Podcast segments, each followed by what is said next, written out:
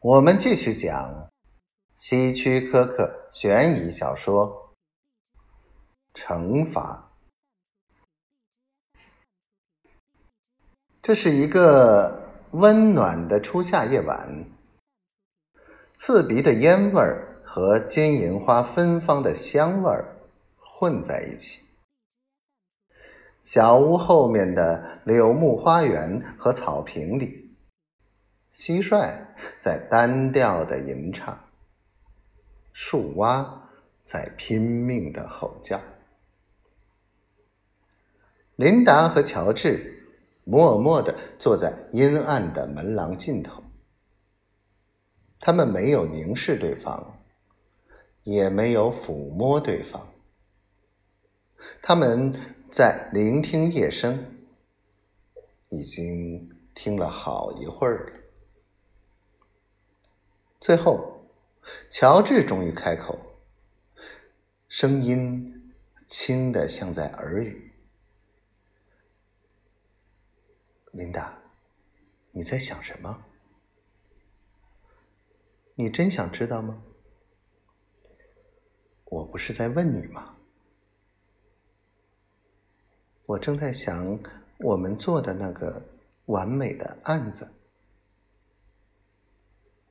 琳达轻声说：“我在想汤姆。”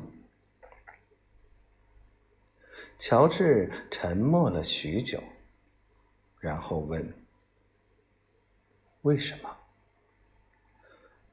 我们杀害他的那个晚上，就像今晚一样？”他说：“别用这个字眼这里没人听见。”别用那个字眼儿，琳达。我们说过，不用那个字眼儿的。那是一个和今晚一样的夜晚。琳达又说：“你记得吗，乔治？我能忘记吗？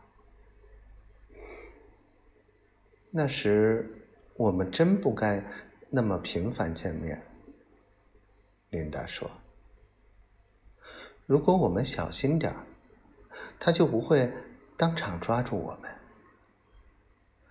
但那是一个可爱的晚上。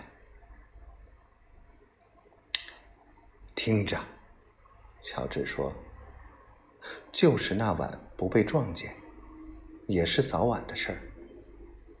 我们掩盖不了多久的。”那倒是。